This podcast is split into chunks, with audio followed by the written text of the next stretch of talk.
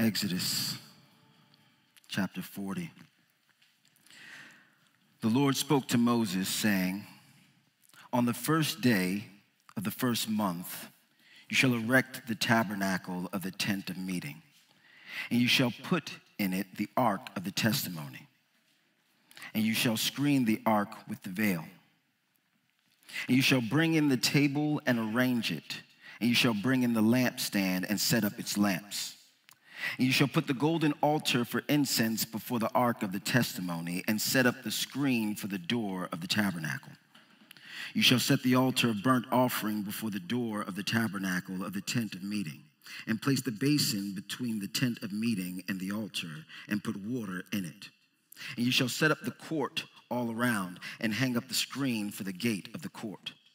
Then you shall take the anointing oil and anoint the tabernacle and all that is in it, and consecrate it and all its furniture, so that it may become holy. You shall also anoint the altar of burnt offering and all its utensils, and consecrate the altar, so that the altar may become most holy. You shall also anoint the basin and its stand, and consecrate it. Then you shall bring Aaron and his sons to the entrance of the tent of meeting, and shall wash them with water, and put on Aaron the holy garments. And you shall anoint him and consecrate him, that he may serve me as priest. You shall bring his sons also, and put coats on them, and anoint them as you anointed their father, that they may serve me as priests. And their anointing shall admit them to a perpetual priesthood throughout their generations. This Moses did according to all that the Lord commanded him, so he did. In the first month, in the second year, on the first day of the month, the tabernacle was erected. Moses erected the tabernacle. He laid its bases and set up its frames and put in its poles and raised up its pillars. And he spread the tent over the tabernacle and put the covering of the tent over it, as the Lord had commanded Moses. He took the testimony and put it into the ark and put the poles on the ark and set the mercy seat above on the ark. And he brought the ark into the tabernacle and set up the veil of the screen and screened the ark of the testimony as the Lord had commanded Moses. He put the table in the tent of meeting on the north side of the tabernacle outside the veil and arranged the bread on it before the Lord as the Lord had commanded Moses. He put the lampstand in the tent of meeting opposite the table on the south side of the tabernacle and set up the lamps before the Lord, as the Lord had commanded Moses. He put the golden altar in the tent of meeting before the veil and burned fragrant incense on it, as the Lord had commanded Moses. He put in place the screen for the door of the tabernacle and he set the altar of burnt offering at the entrance of the tabernacle of the tent of meeting, and offered on it the burnt offering and the grain offering, as the Lord had commanded Moses. He set the basin between the tent of meeting and the altar, and put water in it for washing, with which Moses and Aaron and his sons washed their hands and their feet. When they went into the tent of meeting, and when they approached the altar, they washed, as the Lord commanded Moses. And he erected the court around the tabernacle and the altar and set up the screen of the gate of the court. So Moses finished the work. Then the cloud covered the tent of meeting, and the glory of the Lord filled the tabernacle.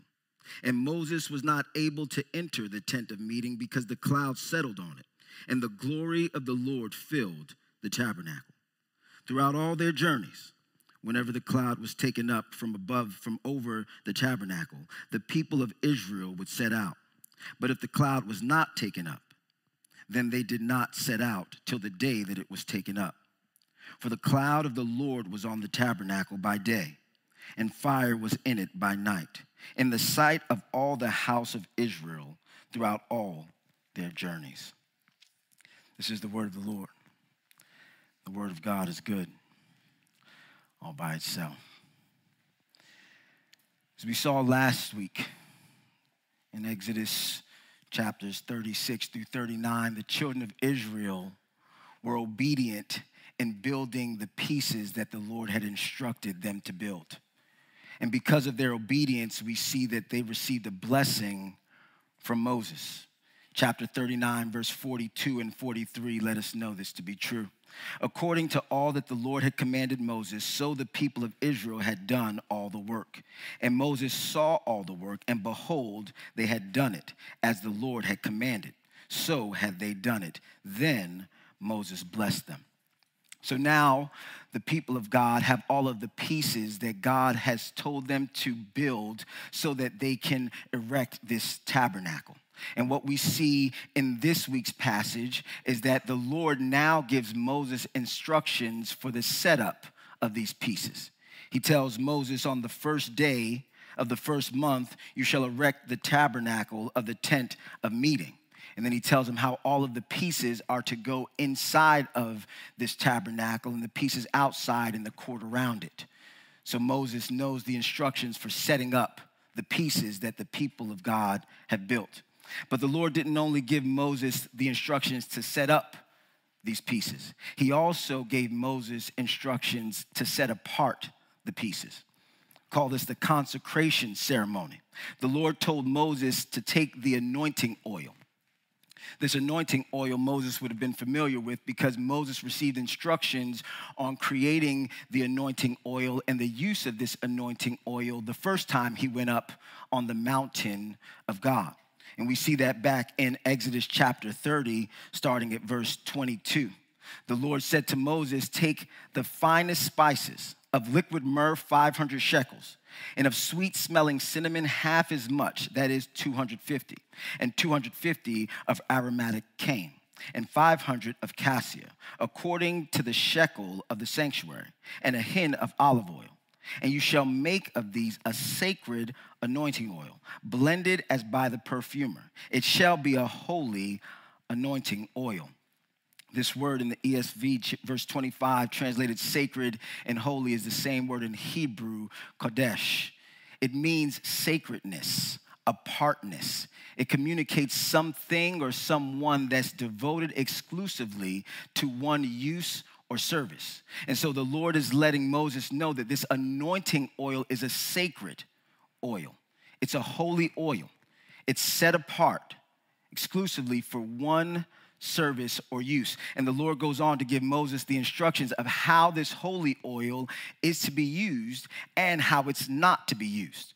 In verse 26 through 30 of Exodus 30 gives us the same instructions that we just read in chapter 40 for this consecration ceremony. And then the Lord also tells him how not to use it. Verse 31 through 33. And you shall say to the people of Israel, This shall be my holy anointing oil throughout your generations. It shall not be poured on the body of any ordinary person, and you shall make no other like it in composition. It is holy, and it shall be holy to you. Whoever compounds any like it, or whoever puts any of it on an outsider shall be cut off from his people. So, because this oil is holy, set apart for a specific purpose and use by God, it's not to be used in a common way. And so Moses understands this. It's holy, and it's to be holy to the people. And anyone who misuses what God deems to be holy will be cut off because this which God determines is sacred. And so now Moses is to take this sacred oil, this holy oil, and he is now to perform this consecration ceremony with the pieces that God just told him how to erect them. And we see here in this list in verses 9 through 15 that Moses is to anoint and consecrate all the pieces in the tabernacle.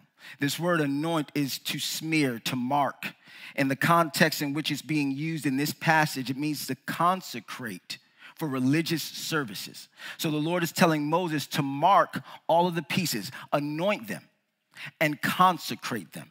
This word consecrate is the Hebrew word kodesh. Sounds familiar, possibly, because it's derived from the word kodesh right? So here, this word is actually the verb form of the noun holy. So, in other words, what the Lord is telling Moses is that you are to set apart these pieces to be sacred.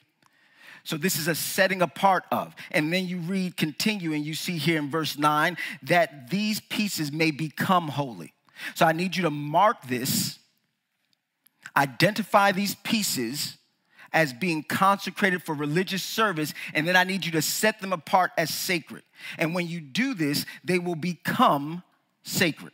So, this ceremony is to take that which is common and now to make it sacred. So, the gold, the materials that were used, these were all just like every other piece of material that the children of Israel had. But what caused them to be different now was this consecration ceremony that the Lord was commanding Moses to take these pieces through. Anoint them and set them apart. They will not be used for anything else. So now it's like, well, this gold is the same as this gold. What's the difference? It's not that this gold is better than this gold, it's that this gold has now been set apart, devoted exclusively to one use or service. So it's no longer to be used in a common way it's to be used specifically for the purposes of God. And the Lord tells Moses to anoint and consecrate the pieces, but he also tells him to anoint and consecrate a people.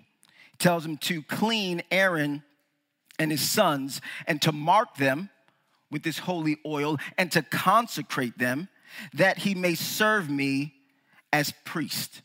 So the Lord tells Moses now again, mark Aaron, his sons, and set them apart as sacred not better than, but specifically to be used in the service of God for the people of God before God Himself. So God has now given these instructions how to set up the tabernacle and also how to set apart the tabernacle and the people for religious services devoted exclusively to one use or service. And then we see through verse 16 and on down to verse 33, you heard it read seven different times as the Lord had commanded Moses. The people of Israel were obedient. Verse 16 and 17 tell us this Moses did. According to all that the Lord commanded him, so he did. In the first month, in the second year, on the first day of the month, the tabernacle was erected. Now, this is a special day the first month, the second year, on the first day. This is the year anniversary of the children of Israel coming out of Egypt. A year ago, they found themselves as slaves, but they had finished seeing the 10 plagues, and now they're walking out of Egypt as victors on their way to the promised land.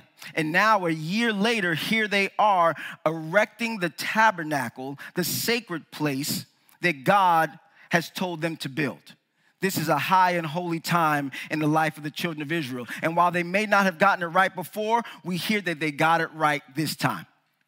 As the Lord commanded them, they did everything He said. They put it together and built it north side, south side. You want a little bit of oil here, some fragrant incense here. You want us to kill how many? Okay, we got that. They followed the grocery list to a T. And now, we see that the Lord does something that if we can just enter in prayerfully, it will cause us to be in awe of God. Remember chapter 39, after building all the pieces and being obedient, it says, Then Moses blessed them. But after building the pieces, erecting the tabernacle, and setting it apart exclusively for the use of God, it says, Then the cloud covered the tent of meeting, and the glory of the Lord filled the tabernacle. Now, this scene is not unfamiliar to the people of God. This scene is very familiar. It's similar to what they experienced when they first got to the mountain of God. When the Lord called them out and said, I want to enter into a covenant with you. And he told Moses to consecrate the people over the next three days, set them apart so that they can be prepared to come into my presence because I want to speak with my people.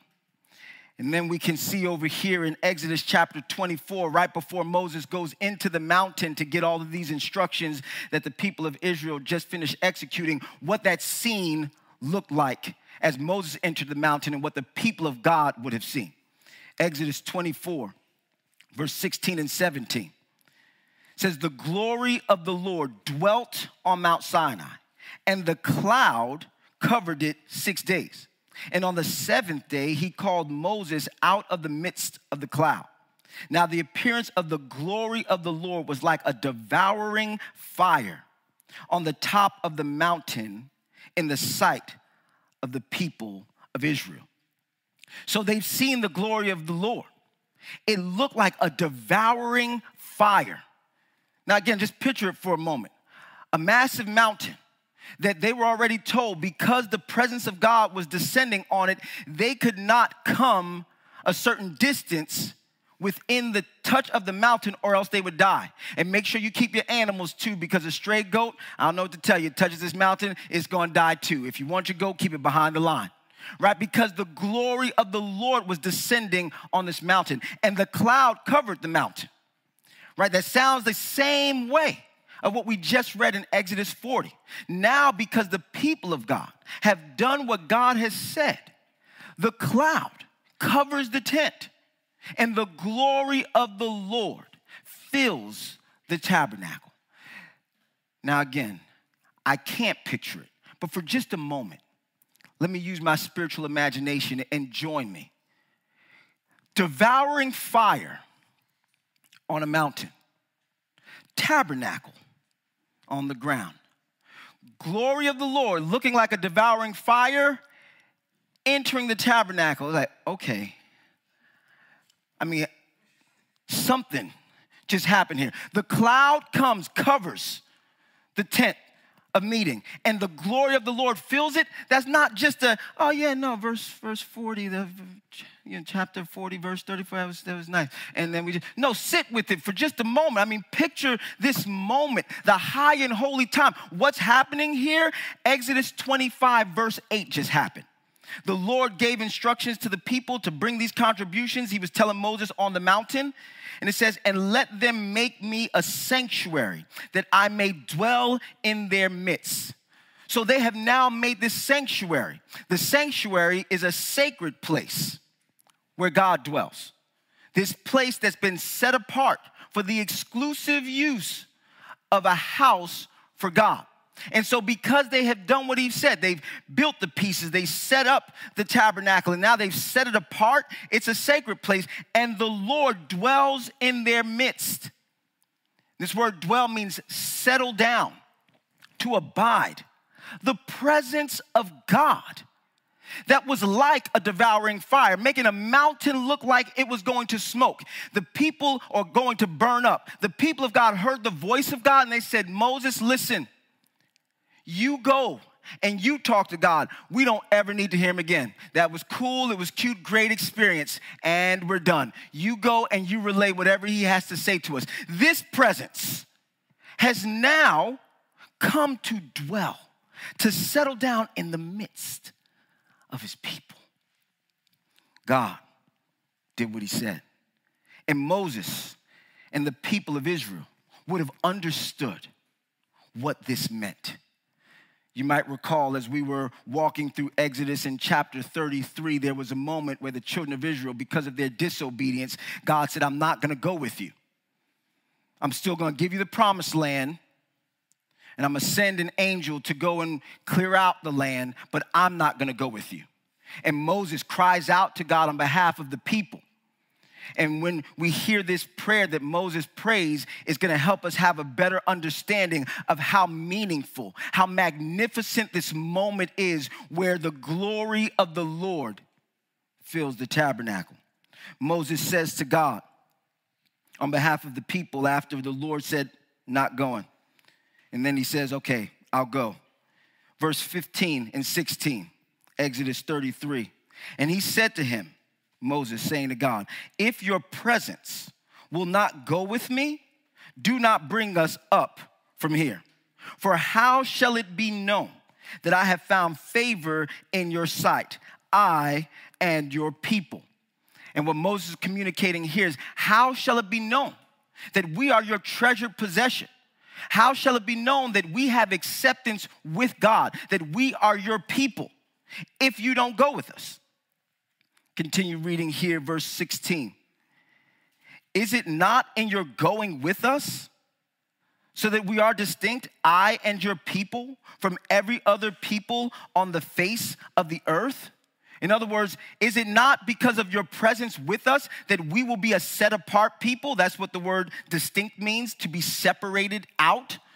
So, what's gonna make us a set apart people, different from all other peoples of the nation. It's not that we have this cool new tent. It's not that we've gotten this promised land that's flowing with milk and honey. What's gonna cause us to be different from everybody else, what's gonna cause us to be sacred, set apart, what God said, a holy nation, a kingdom of priests is your presence.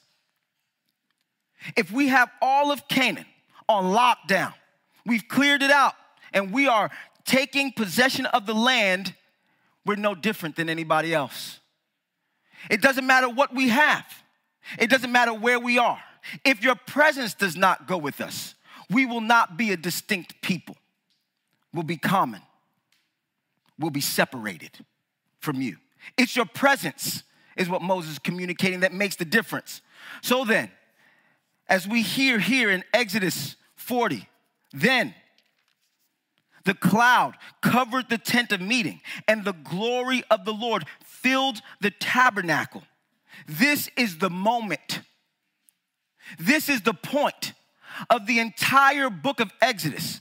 If you've been with us since January, this is what we've been building up to. God freed the people, but not just so that they can roam around and say, Cool, well, I'm not in Egypt anymore. God made a promise to give a people a place, and that's great too. But the point is that God promises to give himself to his people. I will be with you, I will dwell with you. You will be to me a kingdom of priests, a holy nation, my treasure possession. I'm setting you apart. The creator of the universe, again, who needs nothing and who needs no one, desires to settle down with his people. And because his people were willing to obey him, to do as he commanded, the glory, which is the presence of God, the glory of the Lord fills the tabernacle. Now, Israel has all that they need. And if you see here later on in verse 38, it says, The cloud of the Lord was on the tabernacle by day, and fire was in it by night, in the sight of all the house of Israel throughout all their journeys. Not only did he come and fill the tabernacle, but he stayed with them and settled down throughout all their journeys. So now, as they're going through the wilderness, they see this cloud a pillar of fire by night to remind them that God is with them. God has set this people apart so that He can dwell with them, so that He can be in their presence and they can be with Him. But there's a greater purpose. Where God wasn't doing that. God was not setting them apart so that they can say, hey, look at us, we're better. No. Again, sacred set apart for one use or purpose. But not to say that I'm better than you. No, I am no different than you. But what makes me different now is that I have been set apart. And God has set a people apart so that He can let others know who He is and that other nations can be drawn to Him right? It's going back to the fulfillment of the promise that he made to Abraham. Through you, all of the nations of the world will be blessed. And so the Lord is setting apart a people so that other nations might see, know, and believe that there is a God and that the God of Israel is the true and living God, not all of these other gods. See, all these other gods, they don't take care of their people, but this is a God who dwells in the midst of his people. He's not some far off and distant being, he's a personal, relational God. And so God sets Israel apart so that he can use them for his glory, so that they can be a kingdom of priests, a people that represent him in this world. And God is still doing that same thing today. He sets apart a people, he consecrates a people for himself so that others might come to see, know, and believe that Jesus is the Christ. And we learn that in Second Corinthians chapter 5. There's a consecration ceremony that the people of God experience. It's no longer a holy anointing oil, it's the blood of Jesus Christ, the sacrifice of our Lord and Savior. Verse 17, therefore, if anyone is in Christ, he is a new creation. The old has passed away. Behold, the new has come. All this is from God who through Christ reconciled us to himself and gave us the ministry of reconciliation. That is, in Christ, God was reconciling the world to himself, not counting their trespasses against them and entrusting to us the message of reconciliation. Therefore, we are ambassadors for Christ, God making his appeal through us. So the scriptures are telling us that in Christ, anyone, not a few, anyone who's in Christ is a new creation. You have been set apart from the old. You are a new creation now, sacred, devoted exclusively for one service or use. So you used to be a part of the world, but Jesus says, I've called you out of the world. And he says, I've called you out for a specific purpose. Not so that we can sit over here and hold our nose up to other people and say, I've got God and you're going to hell. No, that's not what this is. See, being sacred doesn't mean I'm better than. Being sacred means I'm different than, but my different should show you something different that's appealing and drawing. So God says, anyone who's in Christ is a new creation. You've been set apart You've been reconciled to God and been given the ministry of reconciliation. And this ministry of reconciliation is that Christ has come to die for our sins and to rescue us so that we would not have to pay the price for sin. And He's entrusted you and me, those who have come to Christ, with this message of reconciliation. So, the ministry of reconciliation is what Jesus Christ did. He paid the price for all. And any who would come can experience a new life. All you need to do is come to the altar. The Father's arms are open wide. He's ready to receive you, and He sent His Son to pave the way so that you can come in. But people need to hear this truth. And so there's a message of reconciliation. This truth that we just communicated now needs to be told to others who don't know. And so the scriptures tell us here, Second Corinthians 5 and 20, therefore, because he entrusted us with this message of reconciliation, we are ambassadors for Christ, appointed representatives for the kingdom. You've been marked, anointed, appointed, and you have been set apart to be God's representatives. God making his appeal through us. God crying out to the world that he is a loving Savior who wants to draw them in. How? Through you, through me. It's through us. As his ambassadors, God is making his appeal to the world through us. In other words, our different should show others that there's something different that they should want to be a part of. We should be a distinct people. But again, not for the sake of saying, I'm better than you. A distinct people for the purposes of saying there's a God who loves you. And if he loves me this way, he can love you this way as well. Paul practically gives us an example of how to share this ministry of reconciliation, how to share this message with the, uh, with the others in the world, what it looks like to be an ambassador. First Timothy, Paul shares his testimony with his son in the faith and those who would read this epistle. Verse 12 I thank him who has given me strength, Christ Jesus our Lord, because he judged me faithful, appointing me to his service, though formerly I was a blasphemer, persecutor, and insolent opponent. But I received mercy because I had acted ignorantly in unbelief. And the grace of our Lord overflowed for me with the faith and love that are in Christ Jesus. The saying is trustworthy and deserving of full acceptance that Christ Jesus came into the world to save sinners, of whom I am the foremost. But I received mercy for this reason.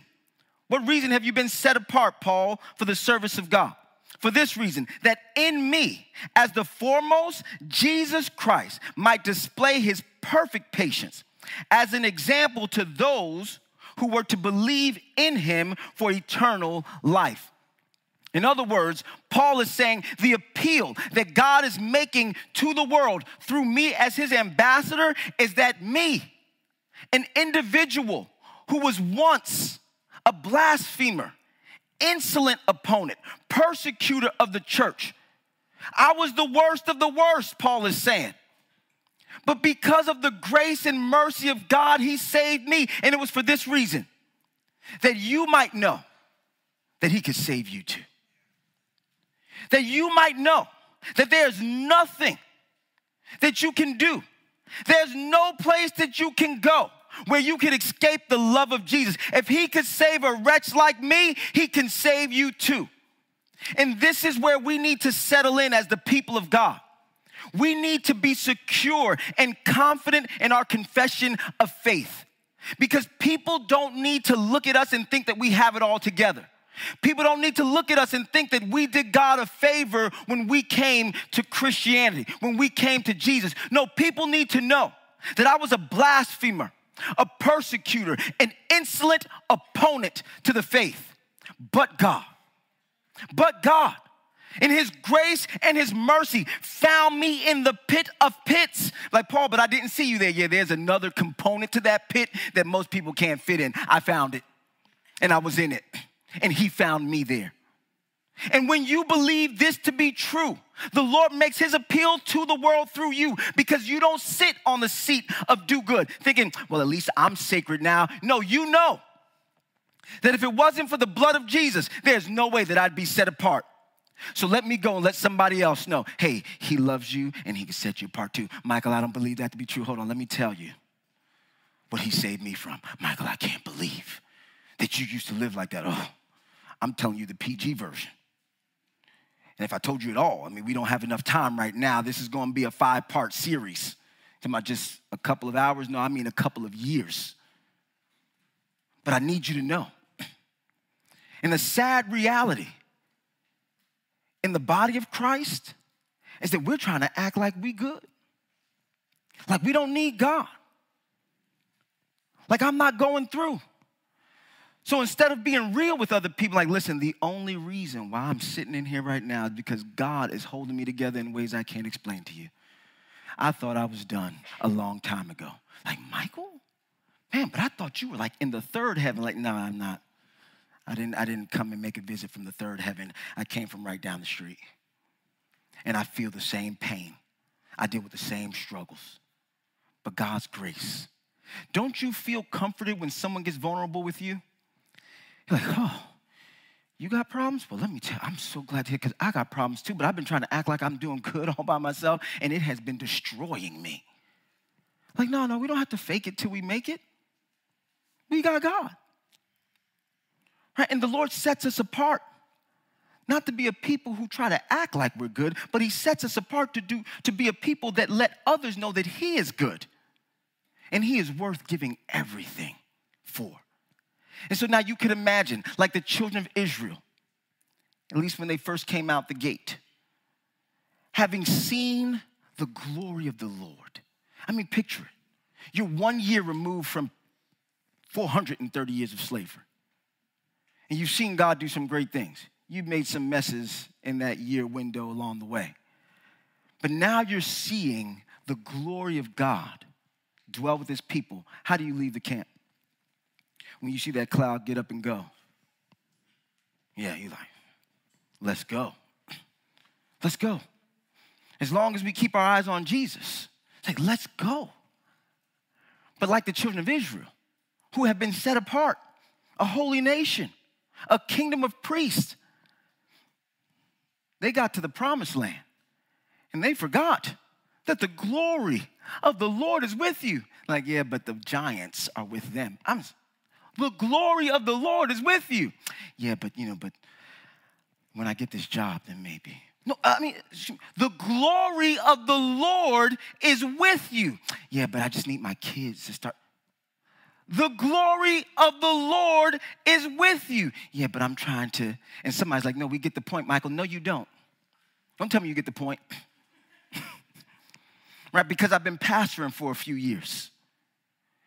And it's shocking how many times I've sat in somebody's living room and their lives are in shambles and nobody knew. Hold on, I thought you were part of the body of Christ. No one, no one knew what you were going through. Why are we just now hearing about this? Well, you know, I was trying to act like I see you don't know.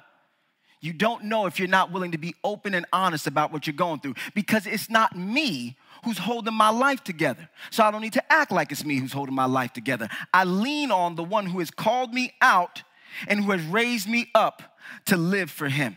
And now I live in such a way that others can see, know, and believe that Jesus is the Christ. People of God, we've been set apart. God didn't just set apart some pieces for a tabernacle, an Aaron, that you may sit there and think that. But remember, going back to the time when the people of God came to the mountain of God, he said, I'm raising you all up to be a kingdom of priests and a holy nation. And in that same way, God is saying, I'm raising you all up to be a kingdom of priests and a holy nation so that others might see that there's a love that will draw them in. But, people of God, if we do not behave as a people distinction, a people set apart, sacred, devoted exclusively to one user service, devoted exclusively to the service of God. If we don't live that way, then the world does not hear the appeal that God is looking to make to them through us. So, my challenge, my charge, was been sitting on the inside of me all week. Will you devote yourself exclusively to the service of God? Will you leverage your life so that others might see that Jesus is worth living for? And what does that mean? Will we stop being fake, for one? Will we be in community and not act like we can do life on our own? Will we not look like the world? Like, don't buy the hype of the bumper sticker, coexist with every religious symbol on there. We don't do that. We exist for Jesus. And Jesus says, if you live for me, the world is gonna hate you. I'm not trying to just pick a fight. I'm just looking to be faithful. But being faithful causes the world to pick a fight with us. We can't go into spaces and just try to play it safe. We have to live saved. We have to live set apart. You have been consecrated by Christ so that you can show the world that there's something different. I want to invite the praise team back up as we sit with this for a moment as you prayerfully consider what it is in your life that has become a distraction from you devoting yourself exclusively to the service of God. What's sitting there just causing you to tip that foot over the line? Is it being comfortable? I don't want to ruffle any feathers if I don't just go along with what everybody else is doing at work, they're going to call me a this, that, and the other. So I'm just, just going, to just trying to settle in. Is it looking for something else? Sacred. And when you think of who Jesus is and what he's done, we are not common people. Again, not because we're so great, but because of Christ. And the question that we have to hold on to every moment of every day is can others see Christ in me? Can my friends? Can my family? Can this family? And I've said it before and I'll keep saying it. The body of Christ should be so different than the world that people want to come and be a part of this family. But what makes us different if it's not love? What makes us different if we're holding a grudge with each other? What makes us different if we're talking bad about each other? We should show the world something different. I mean, it should be so different that the world considers it radical, but it's really not. It's biblical. Just nobody else would do anything like that. Yeah, that's because you don't have Jesus. But I'm a new creation. The old passed away. Behold, all has become new. So I want us to pray just for a couple of moments, quiet space. You and Jesus. Be honest. If you've come to Christ, ask the Holy Spirit where are the areas that I'm playing it safe, trying to be comfortable? And bring that to the altar. But don't leave here holding on to anything except Jesus. Because when it's all said and done, that's all that's going to matter. So, for a couple of minutes, you and Jesus, and then I'll pray for us.